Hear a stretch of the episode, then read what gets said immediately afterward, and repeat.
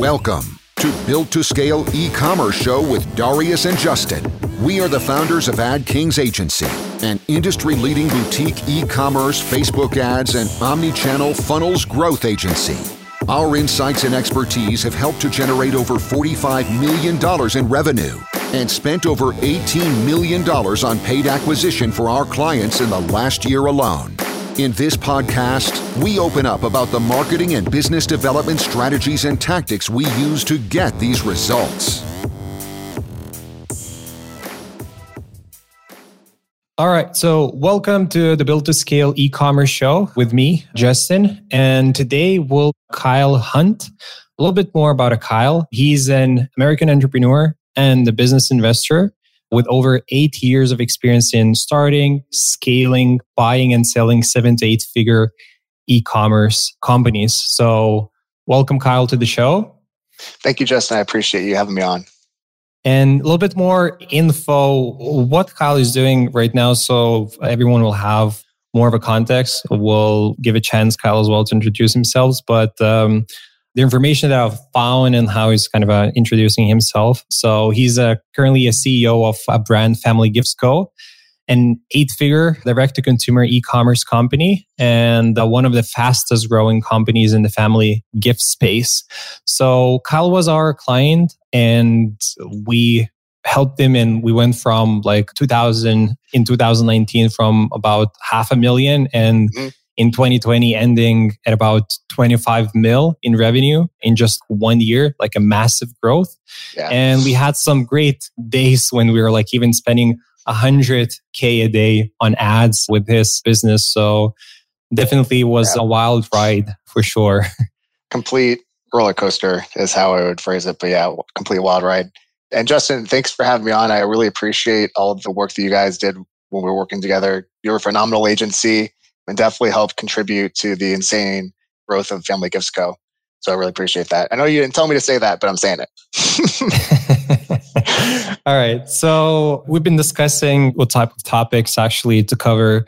I have my own interests of what to talk about, but mainly I think we'll focus today discussion around three main questions and topics. So how to grow your e-commerce business to eight figures, how to manage this type of growth. I think not a lot of people really think they're really like are amazed or seeking to for those high numbers, but don't really think what is it like in the back end of actually managing people, managing processes, orders, and so on. And the last one is that Kyle is now as well like investing and looking to buy some of the businesses too and acquire and actually help to grow them. So what investors are looking for in, in e-commerce businesses. And I know that he's been focusing on that for almost a year now, has his own learnings, but as well things that he's looking for because for sure, as an investor, you're thinking where to invest the money and uh, you're looking for to take the money uh, as a profits as well. So, Definitely. yeah. So, Kyle, could you introduce yourself and as well um, would be very keen to know how you ended up with e-commerce. Is it something that you started from the very beginning or step by step you went towards this industry? Yeah. So I've been in the internet marketing space now for eight years, going on nine years. I've owned a few different companies. My first company was a lead generation company in the finance industry. So we sent leads over to finance company, had zero experience with anything internet marketing prior to that had a marketing degree from University of Central Florida, and they don't teach anything about digital marketing at the time. This was 2009. So I literally had to Google how to create a landing page, how to create a Google ad, because I was starting from zero. Ended up building that company pretty quickly to a multi seven figure company within a year to two, and had an exit to my partner at the time. I've had a supplement company. It was a mind supplement that we ended up building out to a multi seven figure company as well. And then my most recent company is Family Gifts Co. And I've had like little companies in between all of this that were mostly failures. Obviously, you're going to fail more than you're succeeding anytime you're an entrepreneur. So I don't want to make this seem like these are all super great successes. I've not had failures because I've had a bunch.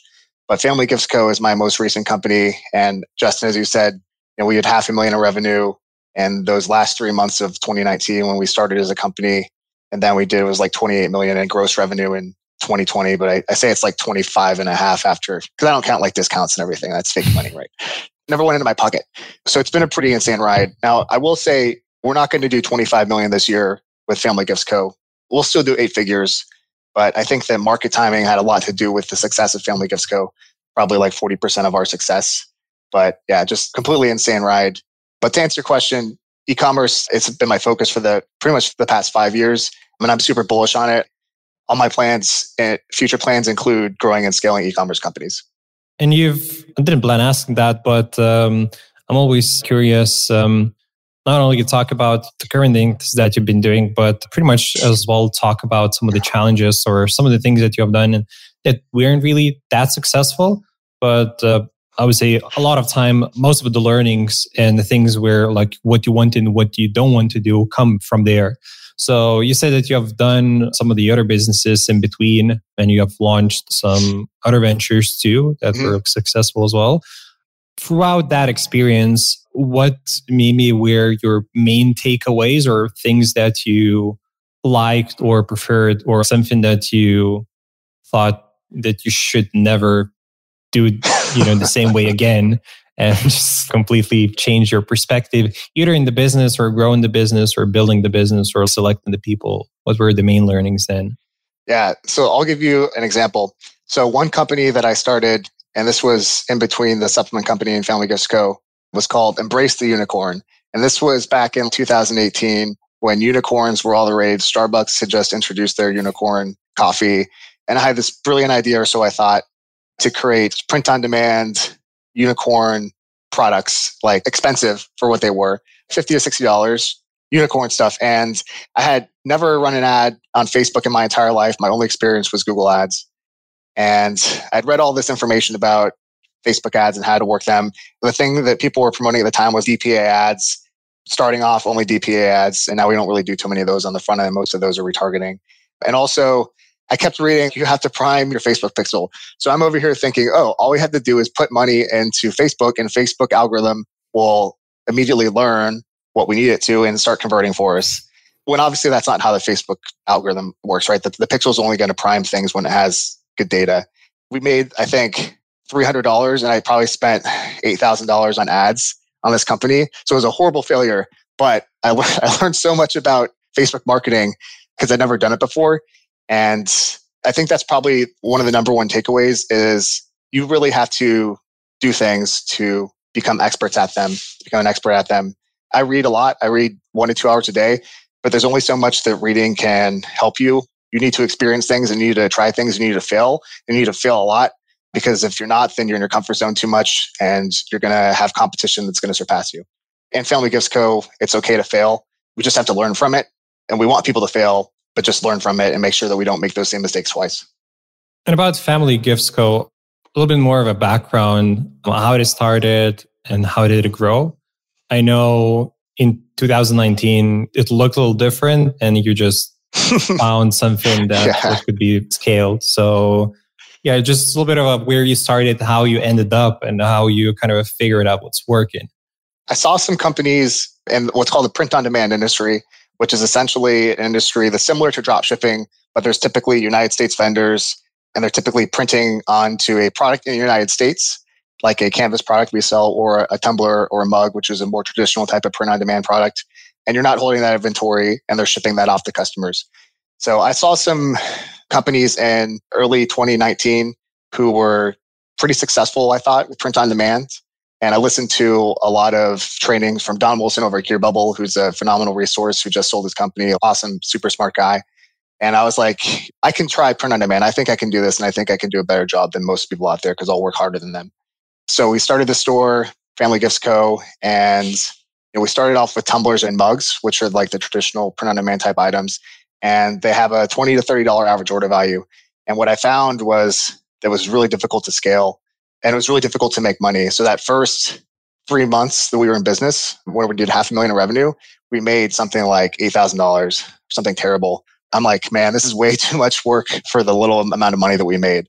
I thought, like, what could we sell that would give us a lot better margin with Facebook? And then I saw some more of our competitors, and you'll see this is like I'm constantly doing product research and competitor research to understand the market. I saw some competitors were selling canvases for $80 and I thought that was super undervalued. So uh, we started selling them at $100. So now we had tripled our average order value overnight because we went from a $30 average order, order value to a $100 or average order value. We sell personalized products. So there's a designer that touches every single product, right? So now we've cut in a third the amount of customer service and personalized designers that we need for every product. So that it's instantly way more profitable as well. And it was just a great market insight to switch from those low ticket to high ticket products. And now we have $100 to $110 average order value on our site. And that gave us a ton of room to push with paid ads with your team, push with Google, and scale to the amounts that we did. Yeah, and I think it's definitely, and we have seen similar businesses this year actually. And it was like a number of businesses entering this market, just they, they saw an opportunity and everyone wanted to take part oh, yeah. of it. And we have talked and seen businesses from the inside. And I think the biggest thing that was looking at your business and at other businesses, and I think to be honest, we have to talk with at least five of print on demand canvas uh, businesses uh, uh, this year. Surprising. And the biggest difference was the average order value, to be honest. Even though they were selling exactly the same products or so, not having the upsells or if the product page is different or like they're hmm. still mm. focusing on the mugs or so. Just overall average order value was, I would say, 30% lower of what you were having. And I think that 30% advantage that you had. It was something like mainly that helped you to grow and scale the business compared to others. Yeah, definitely. And if you think about the psychology of our customer as well, so we're a gift based company. If you think about what the average American wants to spend on a gift, what they see is like a premium price for a gift. $100 is really that sweet spot we've been able to really hit. And of course, we have some lower cost products, we have some higher products, but at the end of the day, it all evens out to $100 companies that aren't in a gift based space that maybe are just selling canvases, they're going to have a more difficult time because there's not that price anchor in the customer's mind to what the customer believes is a good solid price for an anniversary gift or a gift for their husband or a gift for their kid. So we kind of have that advantage going into it as well. Additionally, as you mentioned, we did spend a lot of time optimizing our funnels, whether that was know the initial product page itself, whether that's the post purchase sequence that we use which we really leveraged a lot of digital products because they're 100% margin. And you know, as a business, we've kind of historically been around 30% cost of goods sold, which I'd like to be much lower. So adding those digital products really helped with that as well. Using you guys for CRO as well, you know, anything we can to add that added advantage. Anytime someone comes to our site, we invested in, and we're constantly trying to optimize. Yeah, and I would say you're a pretty sophisticated e-commerce owner, and previously e-commerce businesses. You're always constantly learning. But what I've said to you, and we've been having these discussions at uh, let's say other client of ours, and we've been recommending these type of things. Even like people don't really think when they own a physical product or like they're selling a physical product that they could sell or introduce some kind of a digital products.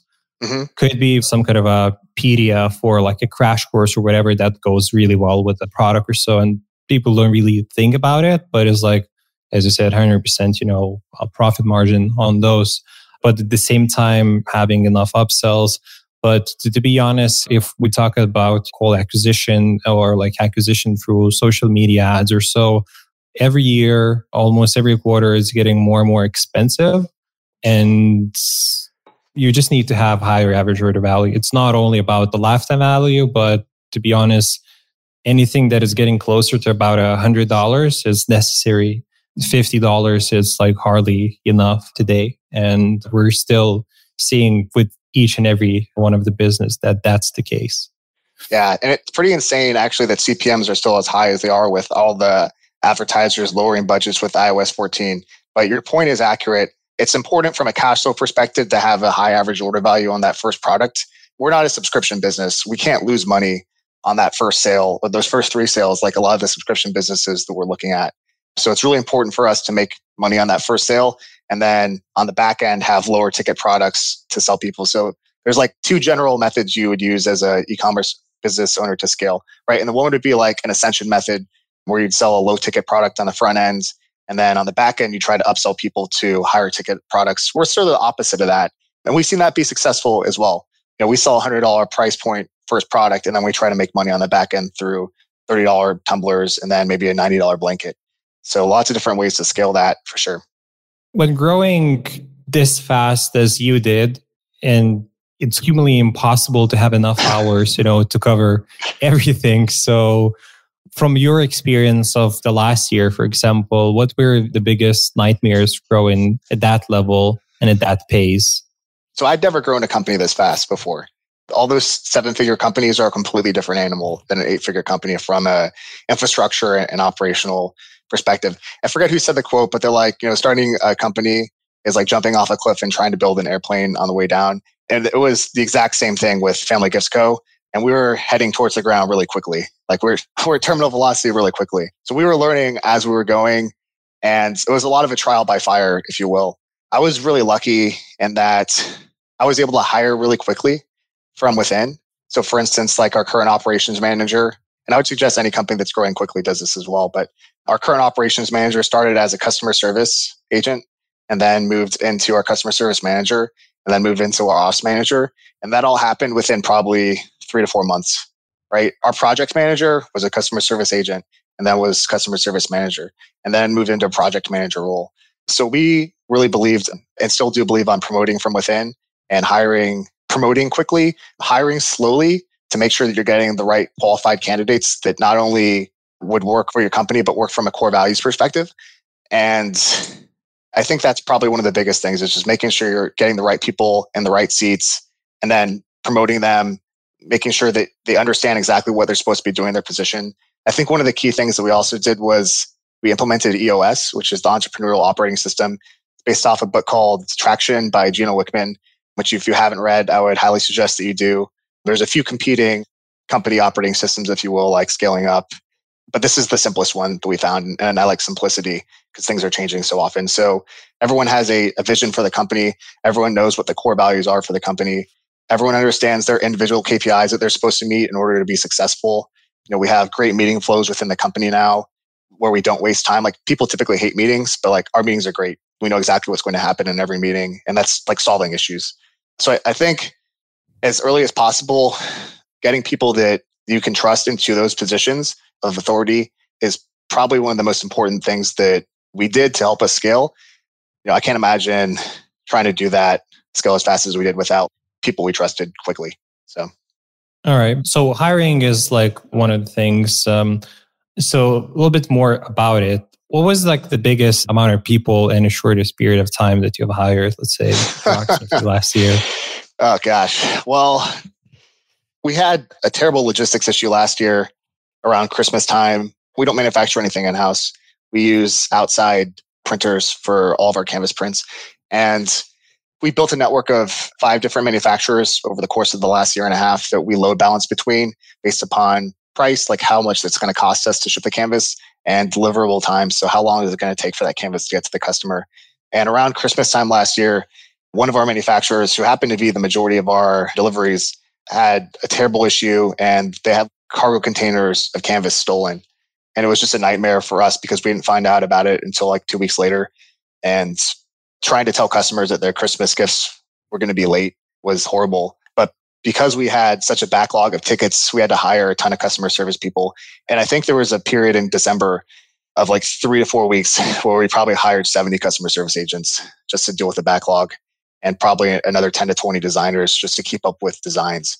That was the most insane rush of hiring we've ever had. You know, nothing is going to go right when you're hiring that fast.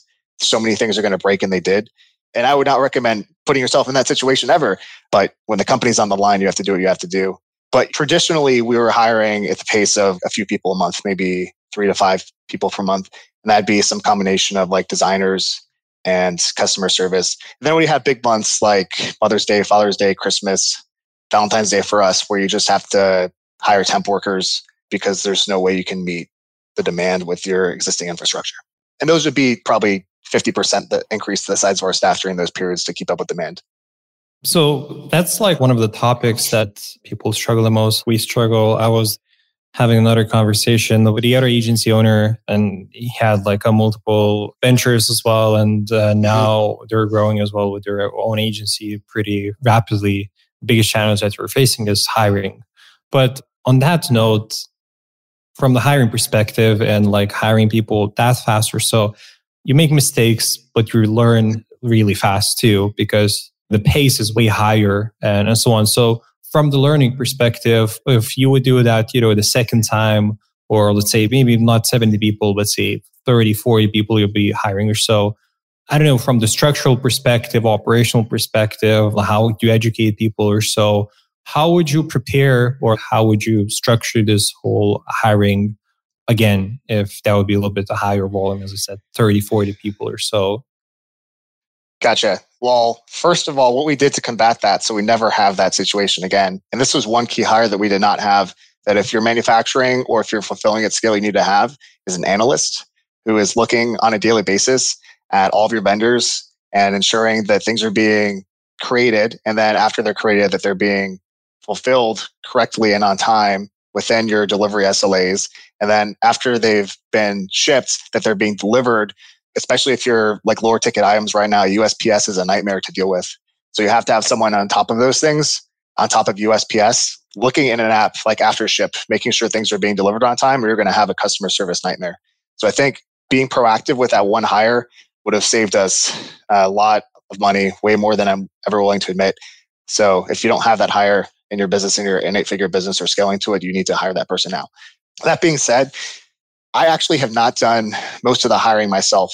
What I've learned early on is to trust the, the hires that I've moved into positions of authority. So, like our operations manager and our customer service manager, they're doing all the hiring now for customer service and for design and for anything that's operationally related. I have zero input on it now because I trust them.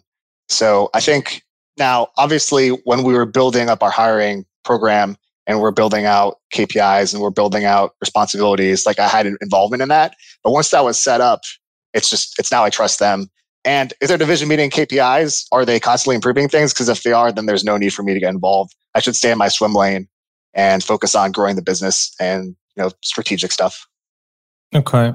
And uh, just uh, very quickly, I'm very curious to know when you were, for example, building this whole structure so on, and uh, you're hiring customer service agents at, for example, at a higher pace. So mm-hmm just very briefly how does it really look like from like how you structure your hiring process and as well like onboarding them as fast as possible meaning that they need still to know as fast as possible about the business the product uh, the policies and whatever in order actually to answer some of the questions or so but just from gotcha. your perspective how you did at that time yeah that's a great question and this is something that is constantly evolved within the business as we've learned more, the hiring process now is a lot more streamlined. We know exactly where to go to hire people. We have a BPO that we've partnered with in the Philippines, which is where we hire most of our customer service agents that has phenomenal talent on demand. So the most difficult part of hiring for us immediately is fixed already because the company we've partnered with has a talent pool that's that's phenomenal. They all speak perfect English. They have like master engineering degrees. They're way smarter than I'll ever dream to be, right? And I think that was a really key business relationship to build off the bat. And now we have, once these people have gone through our hiring process, which is like initial interview and then a interview with the ops manager and a core values interview, making sure that they align with our company.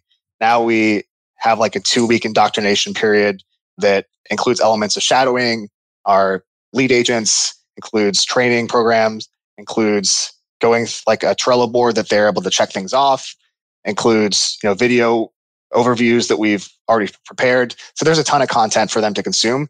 And then, you know, just really having that continual partnership with lead agents who are like advisors to them, making sure that they're doing exactly what they're supposed to be doing. If they ever have a question, that someone who knows the answer already is super available for them. Okay. So generally there's a talent pool that you're using. So you're working with a partner, but like the whole onboarding process is about two weeks, as you said. Yeah. And, you know, there's some companies that sell super complex products that have a much longer onboarding period. I mean, we sell canvases and tumblers, right? It's not that difficult. So it's a pretty quick program. And we've tested like a week, and that was definitely not enough. We've tested longer, but two weeks is sort of where the balance between the, the cost that we're going to invest in people to be a good employee and the amount of content that they need to learn to be 80% good at their jobs is good. And the rest of the 20% they're going to learn on the job. Now, moving on, we'll, or maybe we can actually explore a little bit of a, as we started with uh, some of the operations, hiring, customer support, and so on. We can investigate a little bit more what's happening in the back end. So, what are the biggest unforeseen challenges while growing that fast and you know and talking more about now specifically about the back end. So it could be you know finance people processes mm-hmm. or so. What are the challenges? And from those challenges maybe you know some of the learnings. Part of it i guess you already a little bit mentioned but uh, i bet there's like a number of other things that haven't really covered yet. Yeah there's a few. So obviously starting a business having zero infrastructure getting something like EOS in place eos in place or scaling up. I highly recommend that will solve the majority of your business issues from a ops and systems perspective that being said there's always issues that you could have never foreseen that become issues one of those issues for us was merchant processing. You know, we thought that we started off using Stripe as our merchant processor, but what we learned, not just from a merchant processing perspective, but also a banking perspective as well, is that anytime you go from half a million in revenue in a month to two million revenue the next month, people that deal with your money, like your merchant processors and your banks, have questions. And it's not like they're nice questions. It's like, hey, we're freezing your funds because we think this might be illegal type questions. So there's some definite challenges initially starting with our merchant processors, with Stripe, with PayPal, that just took a lot of back and forth with and then trust building with their team to make sure that we could continue to do business.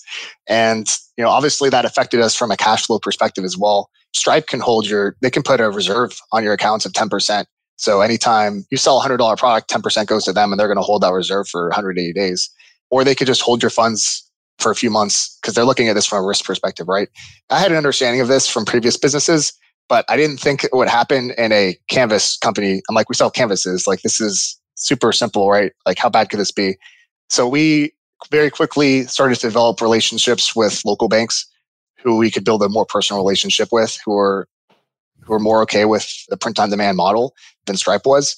So I think that was a huge issue. Same thing with banks, making sure that we're partnered with the, the right banks that understand our risks as a business and are okay with crazy swings up and down of revenue you know, it was so weird being questioned by banks about like, oh, how'd you do go from like half a million to two million? I'm like, we you know spent a million dollars with Facebook. Like, I don't know what to tell you. There's there's nothing nefarious going on here. Yeah. So I never thought that would be an issue, and it was. And the answer to all of it was just making sure that we're partnering with people that that understand our business. Supply chain, I sort of understood it would be an issue because obviously we don't hold physical inventory, so there's no way for us to have 100% control. But I did think that between load balancing between five different vendors. If one went down, we'd be able to move quickly to another facility. What I didn't anticipate relative to the Christmas issue that I that I discussed earlier was the volume of orders that we'd be receiving. Number one, so I mean, we had three hundred thousand dollar days around Christmas, like for multiple days in a row. We we're selling three thousand canvases a day. We're probably one of the largest canvas selling companies in the United States at that time. But I did not really understand the full impact that Christmas would have on delivery infrastructure in the United States, as well as within the manufacturers themselves. I mean, we had companies, manufacturers who had to shut down entire shifts because of COVID, right? Because this was this was Christmas 2020. Yeah. And that put us back. And then we had the cargo containers full of canvases go missing, right? That put us back. And we just did not have a true sense of what things were where, what products were where in the delivery process. And that was a very expensive lesson learned. And again, again, the analyst position really helped us have a better feel for that. Now, anytime something is outside of our production SLAs, like we're messaging the fulfillment team, anytime it's out of our shipping SLAs, we're messaging them. Anytime it's outside of our delivery SLAs, we're messaging them to send a new product, even though it's like technically we're, we're paying for a product that we shouldn't ship. But like mm. to have happy customers, that's what you need to do. So I think those are probably some of the biggest challenges that I never thought of, or if I did think of them, I didn't think of the problem thorough enough. Do you remember if you did from the very beginning, or like we had a discussion that, uh, you know, especially for your business, that would be really valuable? And we'll discuss one of the other topics that I think is like extremely valuable that mm-hmm. did and not a lot of other business owners are doing or like have a similar mindset or so. But I would say I see a lot of businesses actually in e commerce struggle with financials, meaning that while they're growing, that's, you know, they need more cash flow to buy the inventory or so. That's like one type of an issue. But the other issue is that now we do this and for every new client that come in, if they don't have like that type of a software. So, but actually just monitoring your finance on daily or weekly basis, oh, because a lot of businesses actually just do like a P&L just at the end of the month or so. And mm-hmm. that's it. And they're, that's they no just way to run look, e-commerce business. Yeah Yeah, they just look at their bank account. They just like look at a Facebook, maybe AdWords or so. they look at a Shopify. They kind of uh, have a feeling, but at the same time, not really how everything actually connects and was like a profitable day or not really like it and how it was like profitable or not. So I think like making this clear of adding all the main channels where you're spending the money, as well as connecting your process, payment providers, and all the rest of the things like your ongoing costs, like a fixed one or so. Just having a very clear picture, like on what's going on weekly, at least basis, I think is really important. And this is what you did early on. Yes, I think that the number one thing stopping most companies from scaling to seven or eight figures is not having a good understanding of their numbers and of their of their finances and what that is on a daily basis and how that impacts them in the future. You as an agency, I'm sure you hear this all the time when you're talking to people. You're talking on the phone with a new client and they say, We want a three times return on ad spend. And you ask them why. they're like, Well, because that's what we think is a good return on ad spend. But but why is that a good return on ad spend? Like what kind of margin do you get from that three times return on ad spend? And what we found from our own account and from other accounts is that most companies that are in the multi seven figure and eight figure, there are seven, multi seven figure, eight figure brands are scaling at a two to a two and a half times return on ad spend because they're looking at LTV on the back end for all that cash to come in. And most people have never run the numbers to say, hey, what's my break even return on ad spend or my break even cost of acquisition? You know, if I were to double my budget, what does that look like from a pro forma perspective on my finances? You really need to have a solid understanding of those numbers. And you guys actually have a great sheet that you gave to me when I first started off that goes through that information that people need to have a better understanding of, or else they're kind of, they don't have a good target that's based on reality. It's based on a feeling, and you can't run a company based on feelings. Yeah. Um, so one of the softwares that we started using early on is called Order Metrics. And I wish I got some sort of affiliate link from them because I'd probably be making a billion dollars right now in all my talks because I always mention them. And there's probably some competitors now, but at that time there wasn't.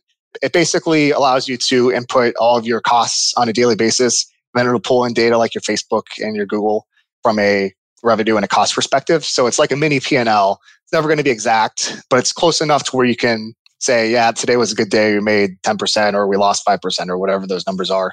So I think implementing that is super important.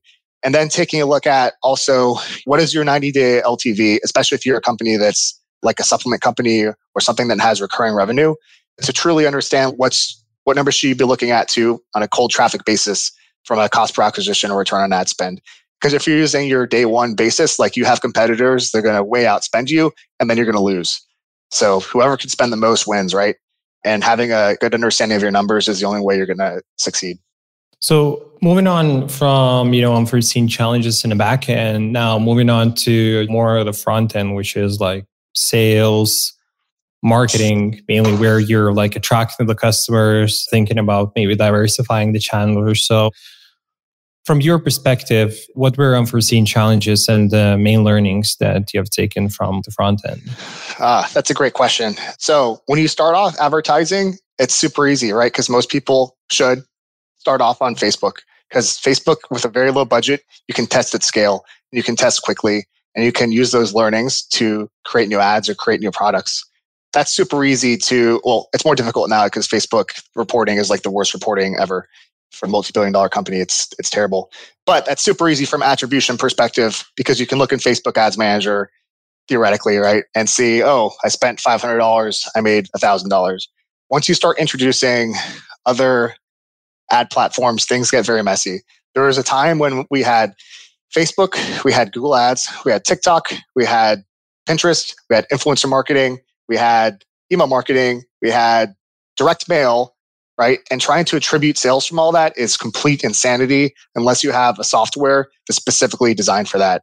So we've used a company, again, I wish I had an affiliate link because I'd, I'd, be a billionaire now, um, called Rockerbox as our single source of, of truth for multi-channel attribution. There's other platforms out there like Wicked Reports, Alex Hyros is another one.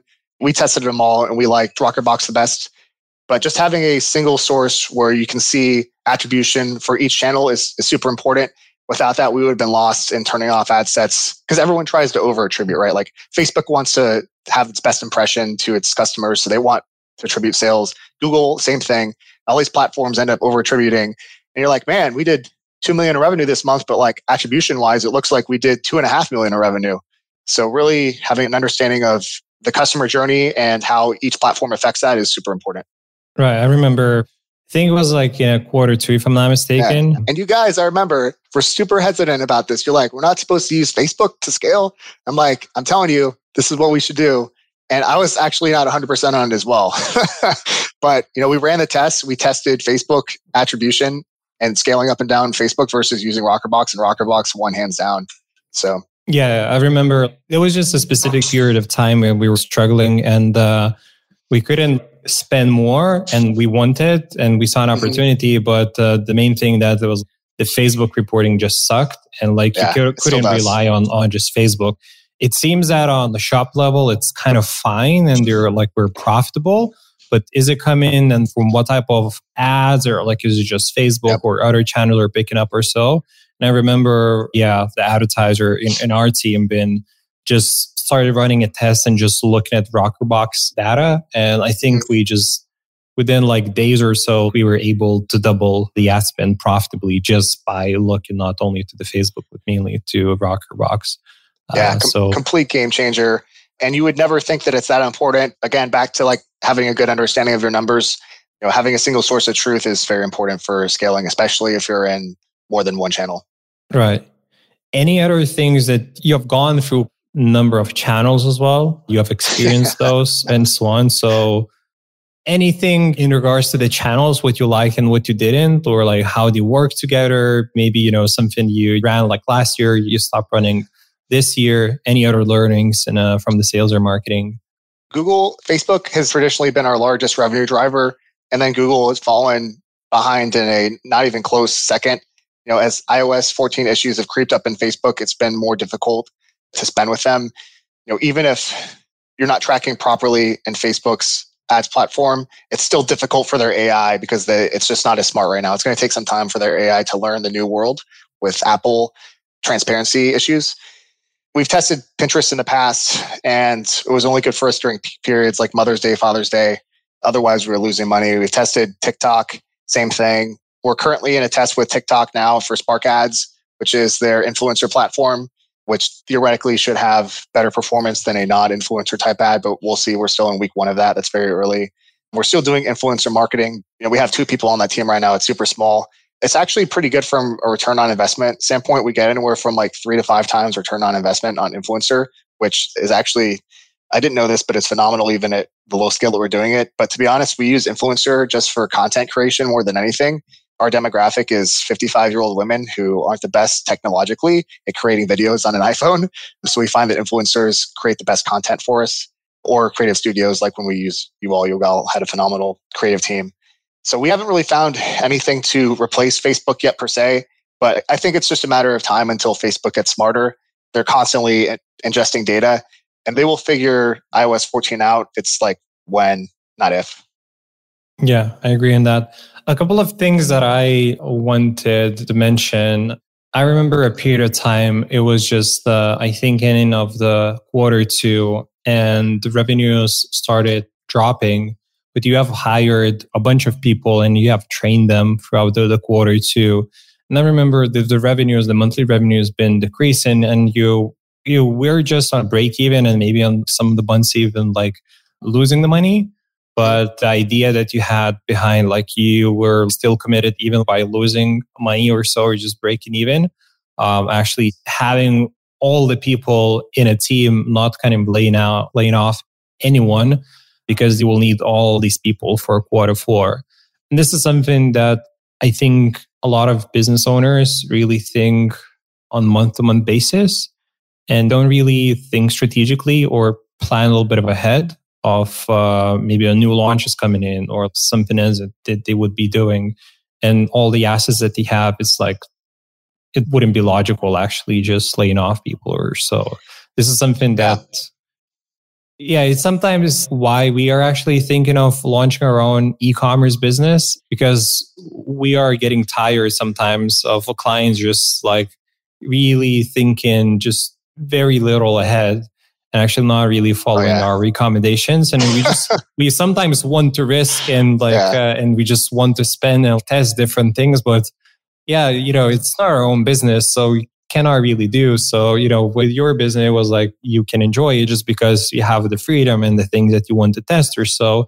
You're not as limited because each test gives you some kind of a new learnings and things that you can leverage later. And one out of maybe nine will be, you know, not really good tests and it won't really work out. But that one single thing might pay off for all those nine ones and will give you a lot of, you know, more revenues or so. So that constant testing or so, I think, in a little bit of ahead.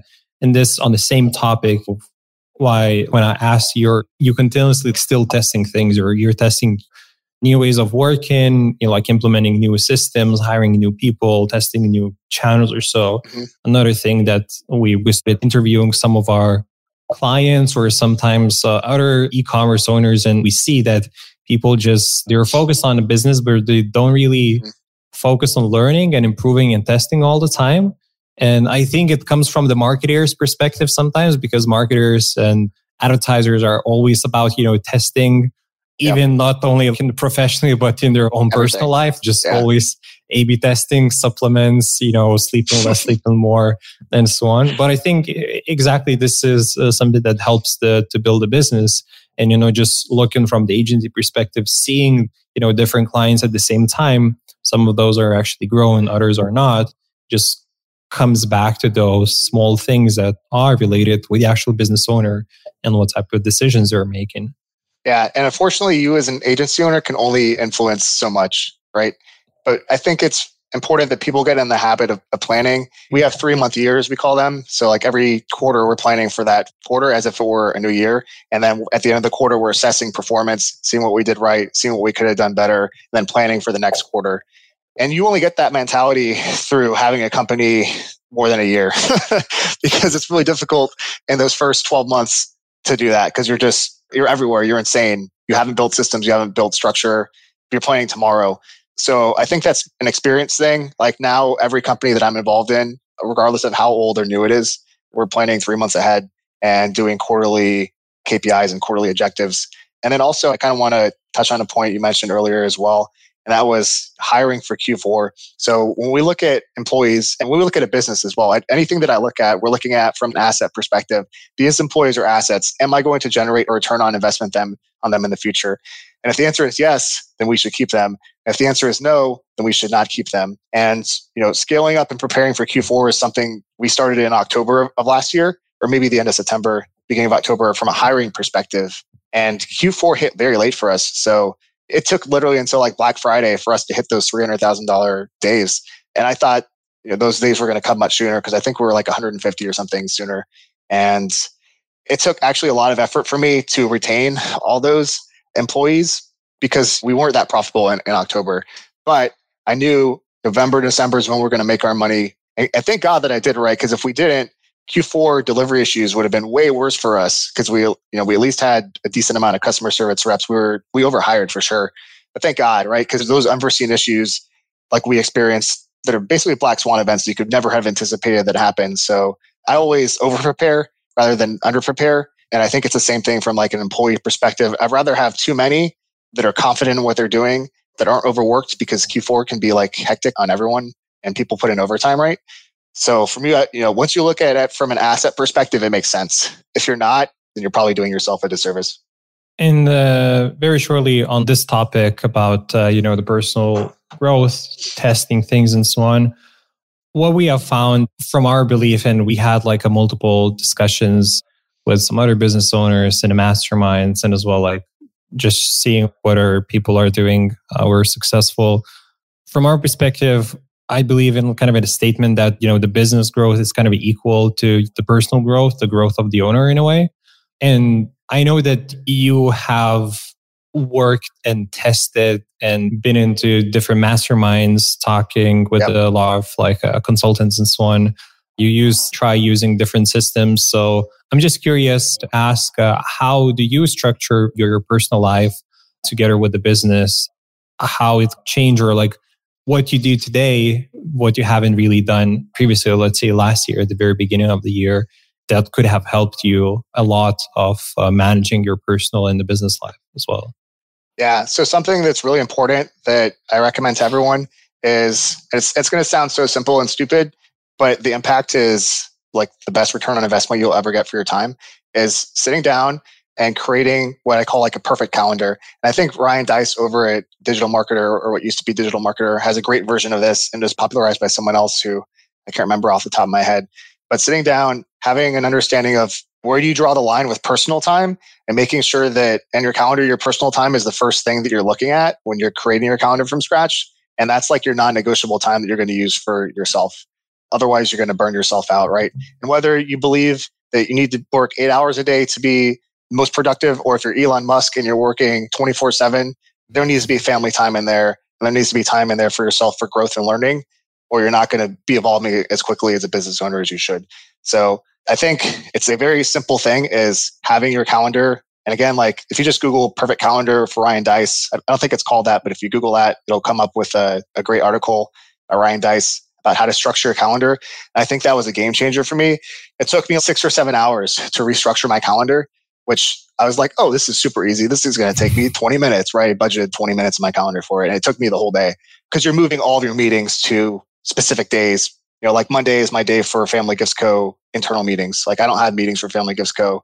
outside of Monday with internal people, except for Friday where we have our weekly end of week meeting. And making sure that you're structuring those things from the beginning is probably the most important thing. And then obviously, again, I can't say it enough, implement EOS, implement scaling up, use Google's OKRs, some sort of system in your company where you have a pulse on things on a consistent basis, where everyone has an understanding of exactly what they're supposed to do, the objectives they're supposed to accomplish, understanding how what they're doing impacts the company as a total and making them feel like they're a part of the company. I think if you get that stuff from a business perspective figured out, it will help your personal life and growth so much. You know, back to learning, like I literally budget an hour every single day in my calendar for watching some sort of video content where I learn. And at the end of the night, I read for 30 minutes to an hour. So putting that into your calendar and actually using it to learn new things and to grow is super important as a business owner. Yeah, growth to the business should be growth to the owner, but it's not always the case if you're so stuck in the business that you're not taking time to sit back, look at what you did right, what you did wrong, what you need to do in the future. So I think that they should be synonymous, but they're probably not always based on the owner themselves. Yeah, yeah. I remember we were having this conversation with you, just discovered that. So I was like really curious to know if you're still using that and if I've changed and so on. 100%. Um, and it's interesting. So, like, I'm in meetings the majority of my day right now for investment or for acquisition of companies. And I'll look at people's calendars. And you can see their entire calendar is open, like 9 a.m. to 5 p.m. Eastern or whatever it is. And I'm like, dude, where are you budgeting time for your team? Where are you budgeting time for self growth? If you're not doing those things, then you're failing your business because you need to be.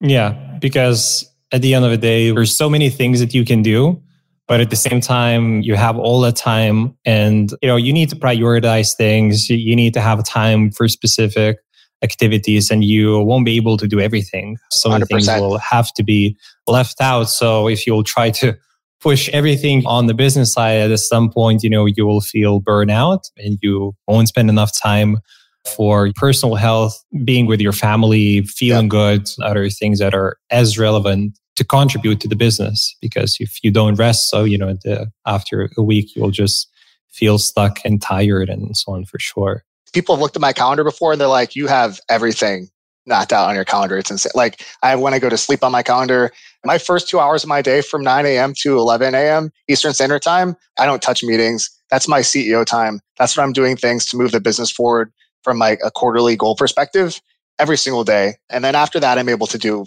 the self learning or meetings or whatever for the day. But like those first two hours are sacred. I close the door. My wife doesn't come in here. And I make sure that I'm focusing on whatever those quarterly objectives are to drive my business. Like that's what I'm doing every single morning. And that's super important as well.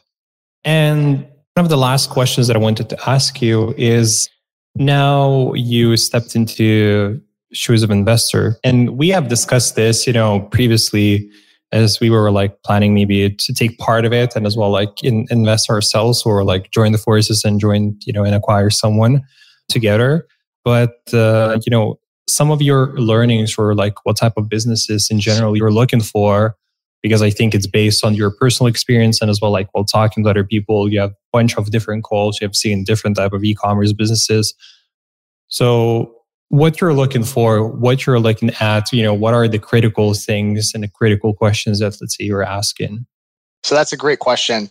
Um, and I'll kind of start at a high level. So um, like what we're looking for is essentially what we know how to scale, right? So we're looking for D2C e-commerce companies that are three plus years old, because typically anything less than three years, people have not really had the full business owner experience and they still have a lot of learning to do. And we're not sure what's going to happen in the future if you're less than three years old. At three years, you kind of have, you know what you're doing, right? Or you should. And you should have a decent amount of revenue as well. And then we're looking for companies that have great people or that have a, a, great product that we think we can take our marketing systems, we can take our operational playbook, we can apply to those businesses, and that we can scale and that we can ultimately exit for a multiple of our investment. And I think a mistake that a lot of people make, and we've seen this right now with iOS 14, is people sell at the wrong time. Last year in 2020, pretty much every business owner that I talked to had their best year ever, and nobody wanted to sell. Because why would you when you're making the best money ever? However, that is also the best time to sell now that iOS 14 is happening, now that ads are not as effective as they were in the past, it's hitting people and people are wanting out, but their P&Ls have been hit, their balance sheets have been hit already, and they're not going to be worth what they want to get. So I think having that understanding is super important. I think something else that's important for business owners to understand is that you need to look at your company like it's an asset, right? And investors are looking at it the same way. And investors want an asset they can generate a multiple of return on. And if they can't generate a multiple of return on it, then they're not going to want to purchase your asset. So, like outside of the typical things that you think, like financials that are solid and that are profitable or at least sustainable, investors are looking at three big things. Number one, like, are you as the business owner the business? Because if you are, you don't have a business asset, you have a job. And nobody's going to want to buy that. Investors don't want to buy something they're going to have to go in and run themselves. So you need to do everything that you can to separate yourself from the business and be a strategic person in, in the business and not being the person who's running it. I think that's the number one thing that most people get wrong. If I have to go in there and do stuff, it's not worth my time. Yes, I have a team that can do that, but why would I buy your businesses when there's other businesses that are completely automated where we don't have to really do much outside of grow it to buy it, right? So you need to separate yourself and be more on top of the business than in the business. That's the number one thing. I think the number two thing investors are looking at is having predictable sales within your organization. And that means like, do you have three or more revenue drivers for your company? Most businesses are one Facebook algorithm change away from going under. Most businesses are one Google search algorithm change from going under. But if you're multi-channel and you're investing in Google and you're investing in Facebook and you're investing in email and you're investing in influencer and all these platforms, investors are going to look at that and say, this is a more predictable growth model for this company. There's less risk to it. And therefore I can pay more for this asset. Most people don't do that. And right, we didn't do it last year. We had like 90% of our revenue come through Facebook. And that was a, a lesson we learned this year when iOS 14 happened. So I think ensuring that you have those multi-channel revenue drivers is super important. And then also the third thing is, do you have the systems and processes and SOPs mapped out in your company to where as if I'm an investor, I can come in there and I can hand this to someone and they can read those SOPs and they can be an expert in that job within like a month, right? Because if you don't have those, and that's work that I'm going to have to do as an investor that I may or may not get correct. And I might put things in there that are incorrect and might cause a detriment to the business. And when I'm talking SOPs, like I'm not talking about high level SOPs where you have John is supposed to do this. Like things need to be exactly mapped out. You need video because you need Google Docs on what people are supposed to do so that anyone, and you should have this as a business owner anyway, because people are going to leave your company, you're going to terminate people, or people are going to move on, right? So having those three things, like making sure that you're out of your business as much as possible and that it's a truly an asset that's performing without you, that you have predictable sales and that you have the backend systems and infrastructure so that an investor can come in and there's not much work to do. Those are the three things most investors are looking at from a business perspective when they're looking at companies. Now, obviously, there's a thousand other things we look at as well, right? But 80 20, 80% of what we're looking at is that. And the rest is just minutia that's going to increase or decrease the offer that we're going to take or the structure for the offer that we're going to offer. What, uh, from the financial point of view or so, these were like kind of a strategic things. Do you look at uh, some kind of a financial perspectives, margins, or whatever, the number of products that they have, any other opportunities that are critical for you as well? Yeah. So I think that's all like more of an underwriting thing than it is a multiple thing. you know, industries like print on demand are low multiple because it's so difficult in print on demand, right? We're releasing 10 new designs every single week without fail. And it's difficult to do that from a creative perspective, like, and as a business owner. Whereas, you know, we talked to a company earlier this year, $50 million a year company, 5 million net, and they sell, it's like an LED screen product, one single product where you can upload your picture to it from email and you give it to like someone else, like your grandma or something, right? And that's like a phenomenal product because it's only, it's one thing. They don't have to spend much time creating new products because it's one product, right? The majority of our week is like new product creation and development and the whole process that goes behind that. So I think it can impact like the multiple, but not as much as those things that I mentioned earlier. There's also different types of investors, right? Like, you know, we're looking at companies that are typically profitable. If they're not profitable, there's at least a path to profitability. There are investors that are looking at distressed assets, but those are turnarounds essentially. And those are a lot of work and they may or may not work. They're risky. So we're trying to look at companies that have profit or at least a path to profit that doesn't involve huge liquidity injections because we're already paying for business, right? We don't want to have to come more out of pocket for something. Does that answer your question? Yeah, that answers for sure. Cool. I guess we have covered a lot of actually topics already. Been talking for a little bit over an hour. I think we can end here. I think we did definitely cover what does it take actually for to become an e-commerce uh, business and so on, and as well like what investors are looking for too. So thank you for your time, Kyle. Uh, really appreciate and really thank you enjoy. having me, Justin. Uh, yeah, talking with you again for a while. Um, so the last question is, uh, I've seen you, you, are becoming a little bit more active as well on social. So where people can find you? Yeah, you can just find me on LinkedIn, Kyle Hunt, or you can email me at kyle at ecomacquisitions.com. And that's ecom with two M's and acquisitions with an S. I obviously need a simpler domain name, but kyle at ecomacquisitions.com or just find me on LinkedIn, Kyle Hunt. So thank you everyone for listening uh, today. A lot of learnings, really a great guest. And uh, yeah, thank you again, Kyle, for being with us. All right, you as well, Justin. Thanks for the great questions. Enjoying this podcast? Consider subscribing and sharing it with your friends. This helps us to grow and create more amazing content like this for you.